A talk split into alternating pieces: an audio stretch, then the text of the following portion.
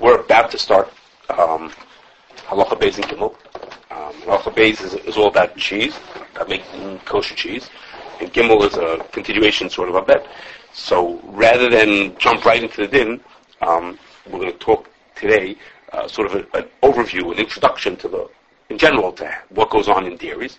Um, we're going to barely do any halacha today. It's going to be almost completely introduction, just to understand what goes on, just as a just to put things into a little perspective and know where things fit. Um, as we get deeper into dairy things, um, in beis particular, and a little even in halacha gimel. Okay, so before and before I say that, I have to just tell you um, that I don't know how how much percentage, but a tremendous percentage of what I know about how dairies operate, and even more about halachas about dairies operate, comes from someone who you all know here, Zisha Blech, um, who's been deeply involved in this for many, many years. He wrote something many years ago. It's printed in, in at the end of a Daf HaKashrus forever ago called the Dairy Primer, which is really it's, it's really something. Uh, I know it's a little too early to say that. but We call it like a classic. It's, it's really, really puts together the shilas and the mitzias, and it's really done very well. Um, he's been a tremendous resource. Even in the past couple days, as I was working on this, I spoke with him more times about it because he really knows a lot. Uh, he's, he's really a person to know about it. So a lot of what you're going to hear, um, even if I don't say his name, is really come from him. Okay, for what we're going to talk about. Okay, I'm going to I'm going to break up what I'm going to say into into basically into four parts, which have to do which are organized by the the basic four things that are in a cup of milk. Okay, and they are um, the first one is fat. Then comes protein. There are two kinds of protein in milk: casein and whey. Two kinds of protein. Um, for those who are curious, cow's milk is about 80% um, casein and 20% whey. That's how this protein is broken down. The third group is going to be sugars, uh, which in milk, the sugar is called lactose. Lactose is really what we call a disaccharide. It means it has two sugars attached to each other. It's not a, it's not a single sugar. It's two sugars attached together. One is called galactose and one is called glucose. Um, anybody who wants to know the gory I would have put it up on the screen. There's a nice long name for what it's officially called. We call it lactose. And the last is going to be water and the other minor components that there are. Okay, so we're going to break it up into these four parts. And the first is um, fat. Okay, and that is when a person, you know, 100 years ago, when you milked a cow and you had got a container of milk, you let it sit still for a, a little while. The the fat, the cream, would rise up to the top, um, and the milk is it's about four percent of of the milk is is fat or cream. Uh, uh, well, smetana we'll come to that in a second. It's the butter. We'll come to that in a second. But the cream, rise, that cream rises to the top. So in most dairies, the first thing um, that happens when the milk shows up, when it shows up at the dairy, is it goes through this machine that we have here called the separator. Okay, it uses centrifugal force, um, and it removes the cream. Okay, they don't wait for it to happen naturally. Oh, in, this, in almost everything in dairy, the first thing that happens is they, do, they run through a separator. That is to say, even though they're going to sell some milk and cheese and all kinds of other products with cream in them, they don't leave it in there. They separate the cream out, and then they put it back in as needed. If this is going to be whole milk, they put in the full 4%. It's going to be skim milk, it's going to be this kind of cheese, or whatever it's going to be, they put the right amount of cream back. 4% of what? 4% of the, of the, of the amount of milk. The milk. Natural- The milk, when it comes out of the cow, it's 96% other things and 4% uh, fat or cream. So when they make, when you give you whole milk, that means milk with the full amount of fat that's supposed to be in there. But it's not Percent is half of half of the amount of fat that's supposed to be in there. But the 4% that's in the whole milk is not the cream that came from this cow. The milk came into the farm, into the factory, they separated the, the cream from the rest of the milk, and then later on they mix cream back in. Oh, if they don't, when it comes in, everything gets separated. And then, depending on, today we want to make more whole milk, or more, more skim milk, or more 2% milk, then they add it back in. That, that's like the standard way that it operates over there. Um, just, just for efficiency, you know, they take the cream off, okay? Um, the opposite, the opposite is, um, when we, when you buy milk, when we buy milk nowadays, we don't buy milk like they had it come, you know, from 100 years ago, that's how they got it. We get milk where the milk is what we call homogenized. That's what this machine is. It's a homogenizer. So it's not a great picture. It's a homogenizer. And a homogenizer beats the fat globules into such tiny particles that they stay in suspension. They don't float to the top. So when you buy milk, uh, in our milk, you can sit there all day. It'll never, it's not going to float to the top. By the time it starts to float to the top, it's been spoiled. Okay, in other words, it takes a long time before the molecules will start to get back together and float to the top. By that time, you won't be drinking the milk anyhow. So we, the milk, the fluid milk that we get, the, the, the bottles of milk that we get are homogenized, means they made it in such a way that the cream does not separate from the fat. Okay, but anyhow, back to the back to the regular in a, in a regular dairy. The, the first thing that happens is you separate it, and the milk uh, and the cream is separated out of the out of the liquid. That cream that comes out is called uh, cream. That's what they call that fat that comes out is called cream. When it comes out of straight milk, when it comes right out of the milk, it's called sweet cream or whipping cream. Okay, that, that's what comes right out of the milk, fresh out of the milk, is, is called whipping cream. Um, it, it, doesn't have, it has almost no kashrus concerns. What, I, what we're calling sweet cream has almost no kashrus concerns. It comes, the milk comes in, it gets separated, it, it's almost as pure as it could be. In contrast, okay, we'll get to other cream in a second. Okay. The, when this cream is, if you take cream, just pure cream, and you beat it, okay, what do you call it? You say, you say you whip it, you, you beat it for a long time, it becomes a whip. If you keep on beating it, you, what we call it, you churn it, then what happens is that cream separates into two parts. One part is like if, if you if you keep on whipping it, if you keep on past whipping it to the point where we say you churned it, it comes to that point, it separates into two parts. One is a drier, clumpier, piecier thing, and the other one is a liquid. The clumpy part, the, the, the solids, that part, if you then s- squeeze them out so that all the liquid gets out, that's butter.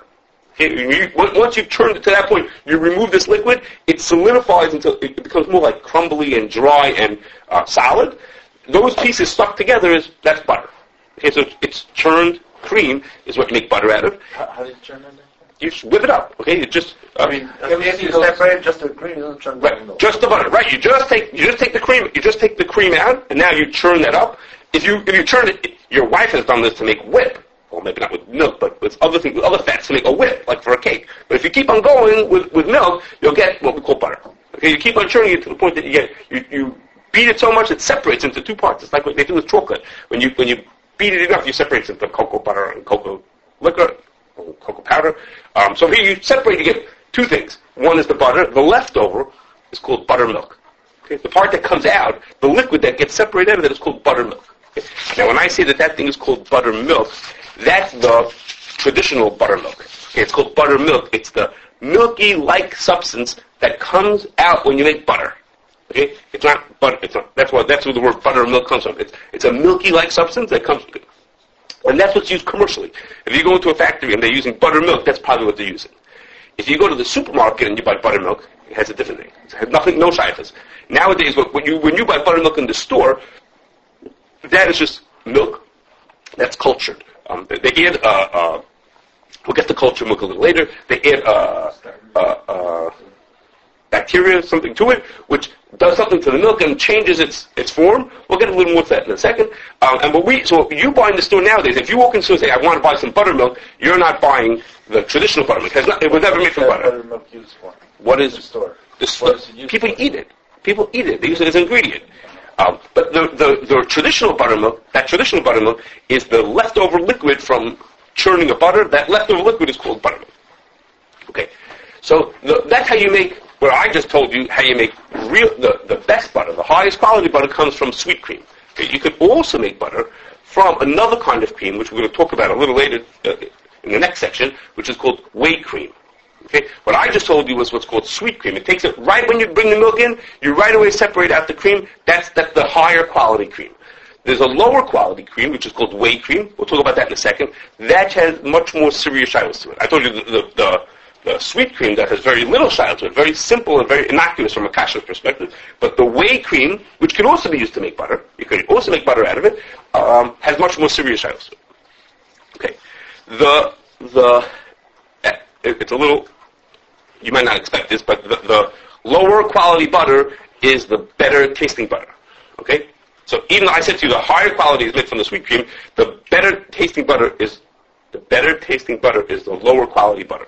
I know that, that sounds a little strange. Anyhow, so the the the the, the butter also has other things that add to it um, other things to give flavor to it, especially to compensate when you have a higher quality butter, which doesn't taste as good. Starter distillate diacetyl. There are other things that are added to it. Um, we're going to talk about whether butter needs to be cholov yisrael or gvinis yisrael. That's going to be an halacha gimel. The halacha gimel is about butter, and whether it needs to have the din of cholov yisrael and community yisrael, which is what our simon is about. Um, that's going to be for that. that I mean, we, we would look at it, we would guess that it would need cholov yisrael. Okay, but we'll talk about it when we get to halacha gimel about whether it does, whether it needs either of those things. Okay. Aside from butter and milk, um, there's a couple other things you can make as a byproduct of this thing. Um, two of them are butter oil or anhydrous uh, milk fat, we'll call AMF also. Uh, and that is when you take butter and you uh, take off the fatty, everything aside from the fat. You leave just the fat. Um, that's a certain thing. And also, you could also take butter oil and you could add lipase to it. Lipase is an enzyme that comes from animals' throats. Um, it's an enzyme that they have in there, um, which starts to digest the the fat. Um, that's called LP, LBO or lipolyzed butter oil. Um, that's one thing you make it. And then one of the flavor com- what They just make mixed butter oil. butter oil. Butter oil is the everything. It's just the fat part of the You cook of the butter. oil, right? And if you remove everything except for the fat, but you could also put lipase into that if you want it. it that uh, changes the taste of it by adding this lipase to it. So it's called LBO or lipolyzed butter oil. Of- Obviously, that's more, obviously that's that's sensitive because uh, lipase basically is treif. Um, I mean, you can make kosher, but they're even, that's not for now. But there are those who make it kosher who um, not everyone agrees with how they make it. But there there is such a thing as kosher lipase out there in the market. Uh, what? There's okay. We, we don't have to say their name. Who does it? Uh, no, no. Who's whatever. Okay. Now the one of the components in butter that has a lot to do with the, the taste that it has, or the, the, the, the desirable taste to it, is called butyric acid. Um, and if you get a natural one, it's it, it, it could come from butter. That's the na- that's where you would get it from naturally. And, and people who use it use it to create butter-like taste to it because that's what people associate with that taste. Um, but but derech it comes from um, synthetic sources, sources, and people and it's assumed that if someone's selling it as plain, they're not selling it as a natural product. If it's not the natural one, and it doesn't, it's not a kosher product. Butyric acid. Yeah. Mhm. Did you ever see Natural? I don't remember. I don't remember. The natural one is would be suspected of coming from butter. That would be the, the, the suspicion that that's where it comes from. Not, not that, but that would be the suspicion where it comes from. But usually it's not. If you just see plain, and there's making listed in sequel. Okay, Okay, one last thing in here, which is, is it's just like an exception. You might be thinking this, which is ice cream is not really made, so to speak, from cream. Ice cream is made from milk, um, something with a very high milk content. It also has to have a lot of cre- it has to have a lot of cream to it. By law, it's I think over 10%. It's usually between 10 and 16% cream to it. So it has cream added to it. It's not plain milk. And it has all kinds of other chazrai added to it, other kosher sensitive ingredients like emulsifiers added to it. And what they do is they freeze it. But when they freeze it, um, they stir it while it's being frozen to help e- get extra air into it to give it a fluffiness. And so it's a frozen milk with a high fat content, and of course it's hashgacha, but it's not. It does contain cream. By law, it actually has to contain a lot of cream, but it doesn't. But it's not cream per se. Okay, it's not like butter, which is just cream. Ice cream is made from Right. really plain milk with all kinds of other chazar. Why does the government mix in? The, gov- the, the government doesn't. When the government does these things, they're not mixing it to say it's like right or wrong. It's that people expect a certain thing. So they're just establishing. Everybody assumes it has a certain amount of fat. So it's not. It's not honest to consumers. If you would call something ice cream, and not- you could call it frozen. Scotch if you don't call it scotch. Right. So it's just, it's just you could call it a frozen confection. You just can't call it ice cream. People expect a certain thing, so they just put into law what people expect. That's all. Nothing more than that. Okay. So that's our, our first section. We talked about the fat. The second section, which is which is much more right into what we negate us, um, is the protein. Okay, I said the, the, the second part of the, in the milk is the protein. And as I I told you about fat. It's easy to remove fat from milk. Okay, first thing you do, you remove the fat out of the milk. That's easy. Okay, almost as easy, or what the very, what's very commonly done is to remove the protein from the milk also. I don't mean the protein. I don't. I don't mean the all the protein, the casein protein out of the milk. Um, and that is done in one of two ways. You, you, you're probably this is probably just Chazon Shasha. You probably know this. There's two ways to do this. One is using rennet, and one is using acid. There are two ways to get the casein um, to come, the casein protein to come out of the milk. Those two, those two ways of doing it are very different from each other. The, the result is the same, that, this, that the casein protein is now out of the milk, but they work very differently. Rennet is a, what's called a protease enzyme. Enzyme. I mean, it's an enzyme that works on proteins. Okay, so rennet works by breaking apart, by changing the structure of part of the casein. It's called the kappa casein. I don't know what that means. But anyway, it's one part of the casein. It affects the kappa casein. And because of that, the casein molecule is all affected. It's all not the way it's supposed to be. Falls out of the milk. Okay? That's, that's how rennet affects milk, how it causes the casein to fall out. It, it, if you could use the word, breaks one of the parts of the casein, the kappa casein, that part of the molecule, and then the whole thing is not stable and falls out. Um, the other one is the other one is that acid casein is as follows: casein be'etzem, pure casein, does not dissolve in milk. Does not say it's not soluble in milk. When casein is in a casein salt, okay, then it does is soluble. So when casein is the way it is in milk, it's calcium caseinate. When it's mixed in the milk as such, it's happy and it stays mixed into the milk. By adding in acid, by m- making uh, uh, turning the milk too acidic, below 4.6. It's, it's called, it has a fancy word, it's called the isoelectric point. After it goes below 4.6, below 4.6 pH, the calcium caseinate breaks apart, leaving calcium and casein separate from each other. Casein is not, is not soluble, it falls out of the solution. Okay. Um, the, the, okay, so we, we have these two different ways of getting the casein out of the milk. How do you, how do you make the milk acidic? I told you you could do it with rennet. Okay, so somebody pours in rennet. How do you make the milk acidic to get the casein to fall out of it? So the simplest way to do it is to do nothing. Okay, I'm sorry. This, all right, take that back. That's not simple. The simplest way to do it is to add acid to it. Okay, you put lemon juice into it, or vinegar, or an industrial kind of acid into it. Okay, we, I know people who do that. They take they take milk, pour in lemon juice, and they have cottage cheese. Okay, putting you put in the right you put in the right amount you put in the right amount of um, acid into it, and it'll separate itself. You can do it at home. Okay, you put it in. What? It works in pasteurized milk? Doesn't do yeah, it won't anything. Doesn't difference. You put it in. Put in. Put in the. We should have done a demonstration. Keep everybody awake here. Uh, put it. Put in. Put in enough acid into it. Lowers the the acidity to to below 4.6, and out you go. Out pops. Out will pop the casein. Okay. Another way you could do You it. get casein, you get butter. No, the casein, the protein. We're getting at the protein now. The butter. We finished with the cream. Now we're just getting at the. Now we're getting at just the. Just, we want to get out the. If you want to get the protein, make, by making it acidic will will cause the pH. lower the pH, causes the caseinate to break apart, and causes the casein to fall out. Another thing is, you could just leave it on the counter. If you leave milk on the counter, what's going to happen is, what happens is, what's going on when you leave milk on the counter is, bacteria start to work on the milk, they start to eat the milk. A byproduct of almost every living function is lactic acid is produced. It's a byproduct of the bacteria working, eating your milk, is that it produces lactic acid. The lactic acid sours the milk, meaning it lowers the pH to below 4.6. As soon as the pH gets above 4.6, ta-ta, out falls the casein. Okay, so the reason why when you sour the milk, it turns into what looks like cottage cheese is because that's exactly what's happening. The, the bacteria that's eating the thing, the bacteria is not creating the cottage cheese. Bacteria is creating lactic acid. Lactic acid is making it too acidic. Out comes the protein. The protein is what? Well, you might not. The only reason you might not be able to eat it is because maybe the bacteria that was eating it did something harmful to the milk beforehand. I'm not saying you should eat it. I'm saying, but if you want to see the protein come out, so the simple way, you, I don't know. I, I can't answer that question. If it is or is not healthy to eat it, but that's a, that could happen like that. You could speed that up. Commercially, they don't do that. They don't sit in a tank. Say, okay, let's just leave the milk out here for a week and wait for it to sour. What they do is they add their own bacteria. Okay, we call those cultures. Okay, they add their own bacteria to the milk.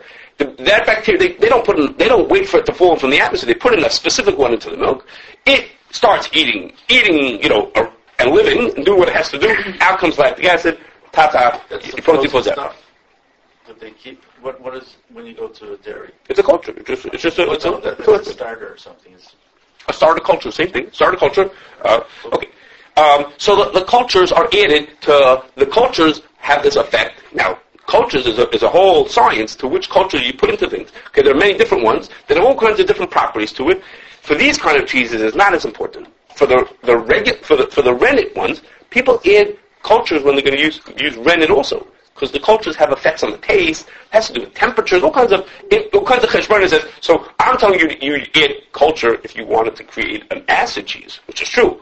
The culture is what makes the acidity, which creates the cheese. But people add it to the rennet cheeses. Also, the rennet, when they want to remove the, the casein through rennet. Okay. Anyhow, at this point, we're equal. We're sort of equal. Whether you added rennet or you added, you added acid, yeah, the casein is falling out of the milk. Okay, now, both of these methods could be used in themselves in two different ways. But both of them could be used in two different ways. One is to make casein, and one is to make cheese. Okay, those two things are very similar, but they're not the same. If you got the casein out of milk that has no fat to it, okay, you took fat-free milk, remember you took out the cream first, and you have fat-free milk, and you get acid to it or rennet to it, what's going to come out is going to be casein. What you're going to get after you get the acid or the rennet is going to be plain old casein. And either you're going to call that acid casein or you're going to call it rennet casein. But what's going to come out is going to be just pure, plain old protein called casein. Okay. Now, I'll just liquid? What? The liquid? It, well, it comes out as a, as a solid, but it comes out as a as a more solid looking than milk does, like like a soft cheesy kind of thing. Where you could turn into a powder, that's separate. But it comes out as it's coming it's like a cheesy kind of thing. Okay, now, I, I'm going to throw in something over here. Robert Blech's insight into this, which is he said, if you remember what I told you, when you make rennet casein, when you make rennet casein, that works by breaking the kappa casein, breaking part of the casein, force it out of the out of the mouth, out of the milk. Acid casein, the whole casein came up as is pure. So he says it's not possible to turn rennet casein into acid casein. Acid casein has almost no shilos to it, and rennet casein has needs Gvinis Yisrael. But you can't make rennet casein into acid casein. Rennet casein is, so to speak, broken. It can't be repaired and turned into acid casein. Okay, so you don't have to be concerned that acid casein is really rennet casein. It doesn't work like that. You can't turn one into the other. Okay, anyhow, back to where we were. So if you had, if you used milk that had no, Do they have different applications? yes, they they're very, di- they're different birds. For, for example, I don't know. They use four different kinds of things. But they're not, they're not, they're not the same structure. They're both called casein, but one came from acid, one came from rennet. One through acid or rennet, they have different. The finished product is not the same thing. Now, if you put, if you remove the casein from milk that has fat in it, what happens is when the casein falls out, it doesn't come out by itself. It entraps the milk that's in the, that's, the, the fat that's in the milk. So if you pull out casein out of milk that has fat in it, then you don't get casein. Then you get cheese. Okay, cheese is when you pull out the casein, but casein that entraps fat inside of it, and now what you've pulled out, we don't call that casein anymore. We call that cheese. Cheese is really casein with fat mixed into it, or casein holding in, in like a lattice of holding on the fat that's inside of there. Okay, so the difference between acid casein and acid cheese, acid said cheese and acid casein is that acid casein is pure. It's just the casein of it. Acid cheese means when you pulled out that casein, it came out with, it pulled fat with it, and it created something that we call cheese. Okay, when you make from acid, we call that a soft cheese. Uh, we call it acid said cheese or a soft cheese, like a baker's cheese, a cottage cheese, cream cheese, farmer cheese. Those are all soft cheeses. Okay, those are created by adding uh, through uh, by acidifying, by souring the milk. Um, now, all those that I just mentioned, some of them, Zisha told me that some of them are just caseins and some of them are actually cheeses. But anyhow, I call them all cheeses. Okay, and if you use rennet, if you use rennet to pull out the casein, and there's fat in there also, you get all kinds of cheeses. These are the cheeses you different kinds of what we call the hard cheeses, uh, cheddar cheese and Gouda cheese and Monterey Jack and mozzarella and par- Parmesan and Munster cheeses. All those are all hard cheeses. That means to say is the casein was pulled out from the casein was pulled out with rennet. That's how you got the rennet to separate. There was fat in the milk also, so when it when it fell out, it encapsulated this fat into it, and it makes these cheeses. Okay, so what's the difference between all those? I just told you there's uh, 99 different kinds of rennet set hard cheeses. What's the difference between all of them? Okay, the difference is in details that are not so negative to us right now, like which culture you used, what temperature you did it at, how much moisture you took out of it, how long you aged it for, all kinds of other side points which are very negative. It's very important, and we hopefully get to them as we move on the halachas. But for right now, it's not so important. They're all cheese. Okay, all those things are what we call hard cheese. Um, and what the important din that there is for hard cheese for cheese is that when you make cheese, it needs to be as Yisrael. Okay, that's the halacha. That's halacha is beis. hard cheese the six-hour thing? No, no, no. The- when I say soft and hard over here, I'm sorry, I should have clarified that. When I say soft and hard over here, I mean is soft cheese is acid set cheese, hard cheese is rennet set cheese. Some of the of, of those hard cheeses are, so to speak, so hard, so hard that they need you have to wait six hours. It's that's not what I was talking about. I meant as hard as in we, there's a sort of there's a separation. They're very different. They're different breeds from one another. Okay, so cheese needs to have Gvinis Yisrael. A yid has to do something. There's some participation. Yid has to have there has to be somewhat involved in making uh, cheese, in making a cheese. That's going to be halacha beis. Is what does that mean? What does he have to do? When does he have to do it? For which cheese? Is, it- is it only for the hard cheese or is it for the soft cheese also? All kinds of shilohs about how you make hard cheese. That's what halacha beis is about. Is what does it mean? What does it mean that you have to have Gvinis? But something needs Gvinis Yisrael. And it's assumed that that thing that I told you, that Gvinis Yisrael, that you need Gvinis is for casein also. Remember, casein and cheese are not really the same thing. Casein is just the protein part of it, and cheese is the protein wrapped around the fat of it. It's assumed that you need Yisrael for both. Okay. After you make this cheese, you pulled out the casein, or you pulled out the casein with the fat to make cheese. One, you made the casein with it, whichever one you made, there's leftover liquid. Okay? That leftover liquid is called? Anybody? Whey. That leftover liquid is called whey. Uh, we assume, we assume, I, I, hear that there are those who argue, we assume that whey does not need to be Gvinis Yisrael. But even though the whey doesn't be'etzem need to be Gvinis Yisrael, the whey, be- you realize it's been in contact with the cheese, right? It, it, it was just with the cheese a second ago, and it has I think also is good. what? In Chazon Ish also is not, no, no, I don't believe so.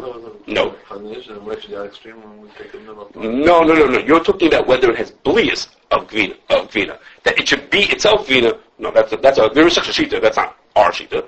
No, not ah, our no, no, no, no, no. Your, your question has to do with the other thing, which is the, the whey, which what I was about to say. The whey is so close to the cheese. It's, it's made together with the cheese. It has so many places in the factory where it crosses spans. So even if it's there are questions of even it itself doesn't need to be Gvinis Yisrael, but it has blias of Gvinis Yisrael. Even if it's cold, doesn't it? Right, well, that's all kinds of trials. We're not, we're not, I'm just opening your eyes that there's such a possibility. It, the etzim doesn't need to be Gvinis Yisrael, but it has potential to be contaminated or to be balua from Gvinis Yisrael, and that's why it has to. Um,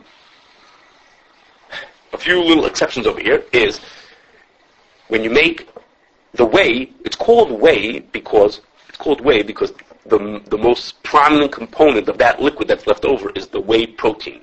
Okay, casein is the main protein that's in milk. That's what you make cheese out of, and you make rennet, uh, you make casein out of. But the the the, the important component left in the liquid is whey protein. Okay, so from that w- liquid that's left over, the whey that's left over, you can make whey protein. Like you could spray dry it to make whey powder. You could skim off cream off of that. That's called whey cream.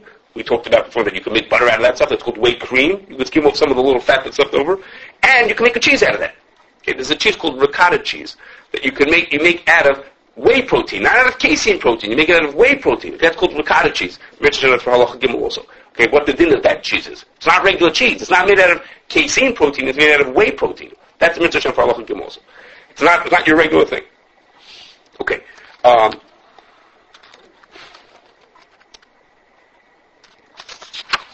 okay. Um, some of the exceptions to the cheeses that I told you is cottage cheese. Cottage cheese, which is made by acidifying the milk. You sour the milk to cause the casein to fall out of it. But the way they used to make it was, almost every cheese is made is that you pull out the protein, and then you eat just the protein part of it, or the protein with the fat. Cottage cheese, what they would do is they would mix it back in with the liquid. Okay, or everybody's heard of, you know, Little Miss Muffet who ate the curds and whey.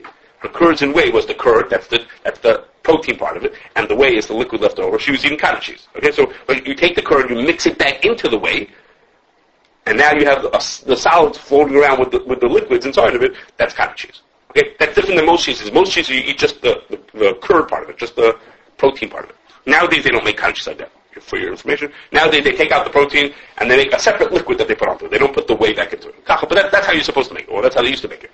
Okay, and another exception is yogurt sour cream, which are very similar, which is all other cheeses are made by pulling out the protein. You pull out the, the casein, either with or without fat. Usually with fat, you pull it out. Yogurt is you just culture the milk and you solidify. The whole milk turns into yogurt or sour cream. It's made by pulling out casein. It's not really a cheese in the sense. That's also Mitzvah Shem Halacha Gimel. What's the status of yogurts and sour cream? They're not like regular cheeses. A regular cheese, you pull out the protein and the fat to make something separated and you leave the liquid behind. But when you make yogurt, you don't do that. When you make yogurt, the whole milk turns into that. It solidifies and, and congeals. It, do, it doesn't separate pieces out that become cheese to leave behind the way. Okay, that's a mitzvah Gimel also. Uh, what's the status of that thing? What, what do you do with that kind of a of that, that is that really a cheese? Does that have what kind of din does that have? Okay. In the next section, we're, we're getting we're getting towards the end now. We're a little over time, but a little towards the end. Okay. Third section is the sugar.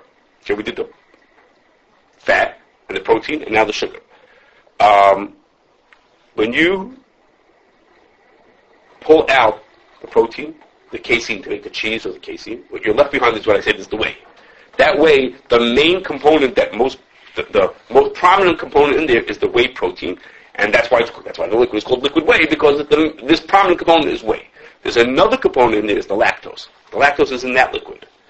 So um, you can filter that liquid to get the lactose out of it. Okay, when you filter the liquid, the whey stays behind, and the lactose passes through. Okay, so or in the days of a chazal, and, the, the Rosh brings it, they used to cook it to separate the whey. The whey would separate, and the liquids, the other liquids would go out. Uh, so the, you, there is a, a, separation you could do to the liquid whey. Okay, that separation to get the protein to go one way, the whey protein to go one way, and the water and the, the sugar to go a different way. So the Gemara says in Chulin, Gemara says in Chulin that there's something called Mei Chalav, and Mei Chalav is, is midoraisa not considered milchiks. Okay, so a machlekes rishonim what that means Mei Chalav. It's really going to be we'll do it either in in, in Siman Pei Zayin or Pei Aleph, depending on, on the mood. Either Pei Zayin or Pei Aleph. That's where the where the Shulchan talks about that. What is Mei Chalav? Some hold Mei Chalav means whey. It's the liquid that comes out of milk. When you make cheese, the liquid that gets left over is called whey. So some Rishonim hold that that's considered, that's only milk midrabanan. And some Rishonim hold that mei is after you take whey and you either cook it or you filter it, the liquid that's left over there, that liquid is the mei The first, the whey, that's milk midrabanan. Only the second liquid is mei which is which is the derabanan. How can you cook something and have it heated and then it's mixed with something else that has a status It's a very good question. Mitzvah when we get to that, soon. it's a very good question. How can it be, I cooked it together, how can it be that the water is not milchigs and the, the, the thing that came out is milchigs and the water is not? It's a very good question. Mitzvah for that. Um, you have to stay around till then. Okay. Um, so the, so, but, so like this. So whey, we are not meant to treat whey as if it is milchigs mitaraisa. But the liquid that comes out of the whey, if we filter the whey and we get this the, we filter out this the liquid that comes through. That everyone holds only from the In that liquid is the lactose. The sugar, the, the milk sugar is in that liquid. So therefore, lactose. Everybody holds that lactose is only from the Okay. No question that lactose is only milk that's midrabanan. It's a shiloh whether whey is milk midrabanan. We assume that it's milk midraisa. But everyone agrees that lactose is only milk midrabanan.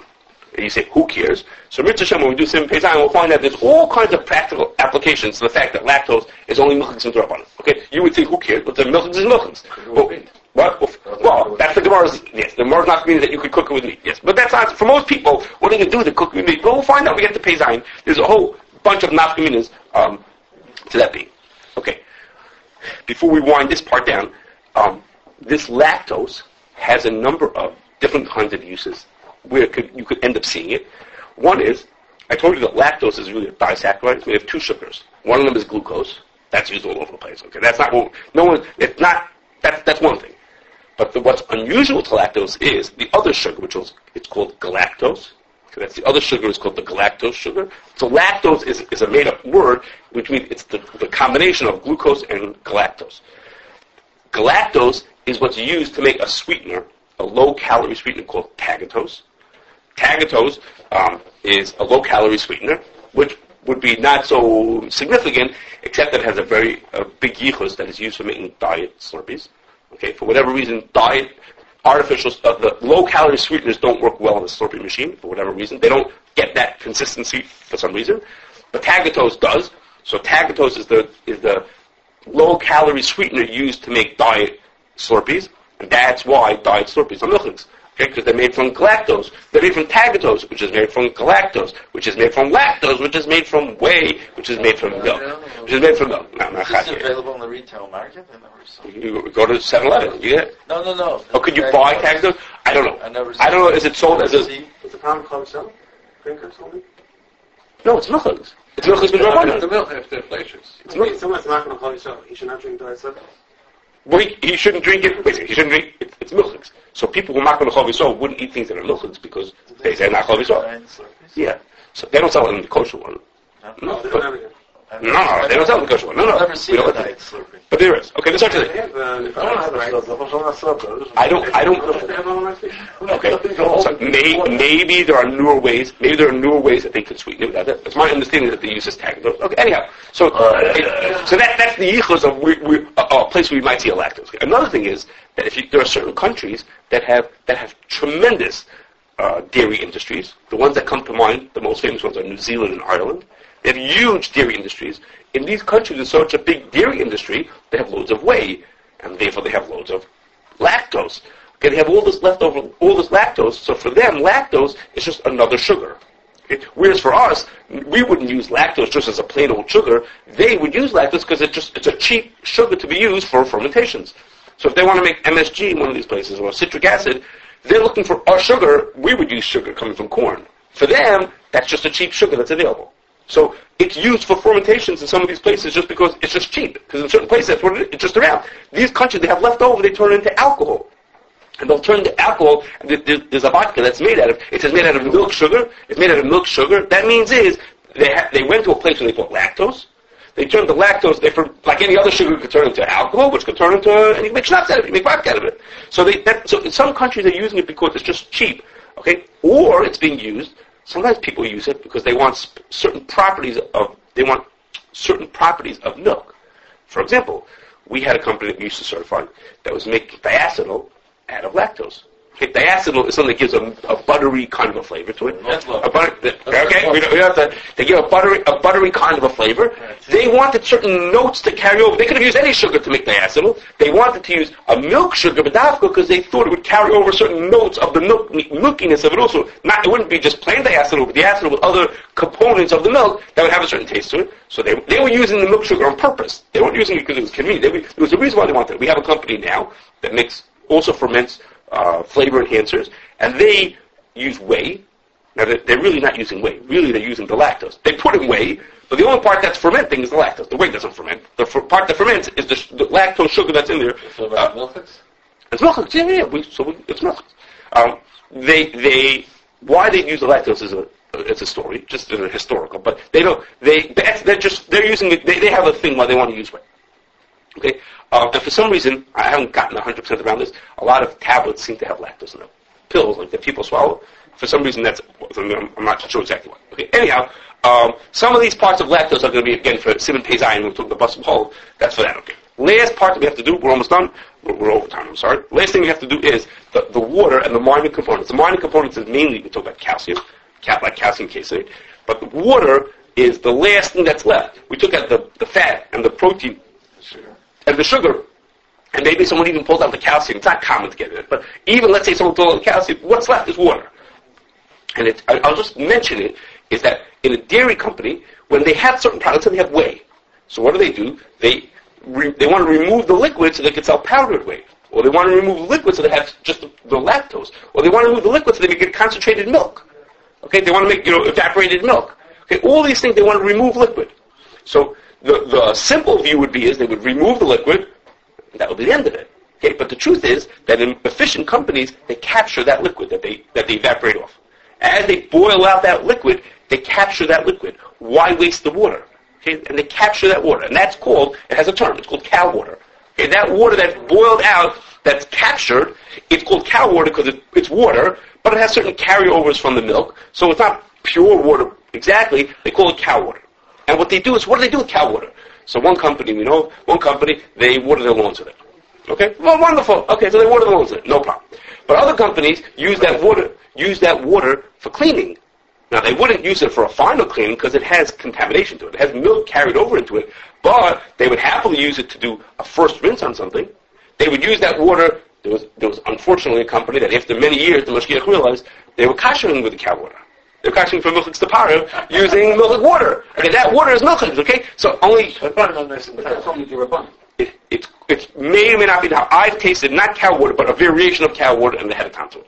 Wasn't cow water, it was a different type, it was the same idea, but it depends how much, how efficient their system is, how good it is, how much carries over into the water. Okay, it depends how, how well the, the, the details of, of that system work. Um, it's milchids, Because what you said before is it depends. It's a good question. It might. It depends when, when they got it from. Let's say they were making evaporated milk. They took milk and they wanted to make it evaporated milk, you know, cans of evaporated milk. So they they They basically bo- take milk and boil out the water out of it. Not exactly, but basically they boil the water out of it. That water is also called cow water. Okay, depending on where they got it from, it might be dried to drabanan, but it would be milchigs. Okay, so the water, it, it, it, it's just funny. You never think, you know, we have a list of a bunch of places where water could be treif. You wouldn't think of, usually water is not on the top of the list of problems. But in these kind of places, uh, companies, especially theories, love to be efficient. Okay, and if they have a thing that they can save water and do something with it, so if they want to wash the, the streets with it, that's fine. Or water the grass. But if they're going to be using it in production, then it potentially runs into these kind of problems.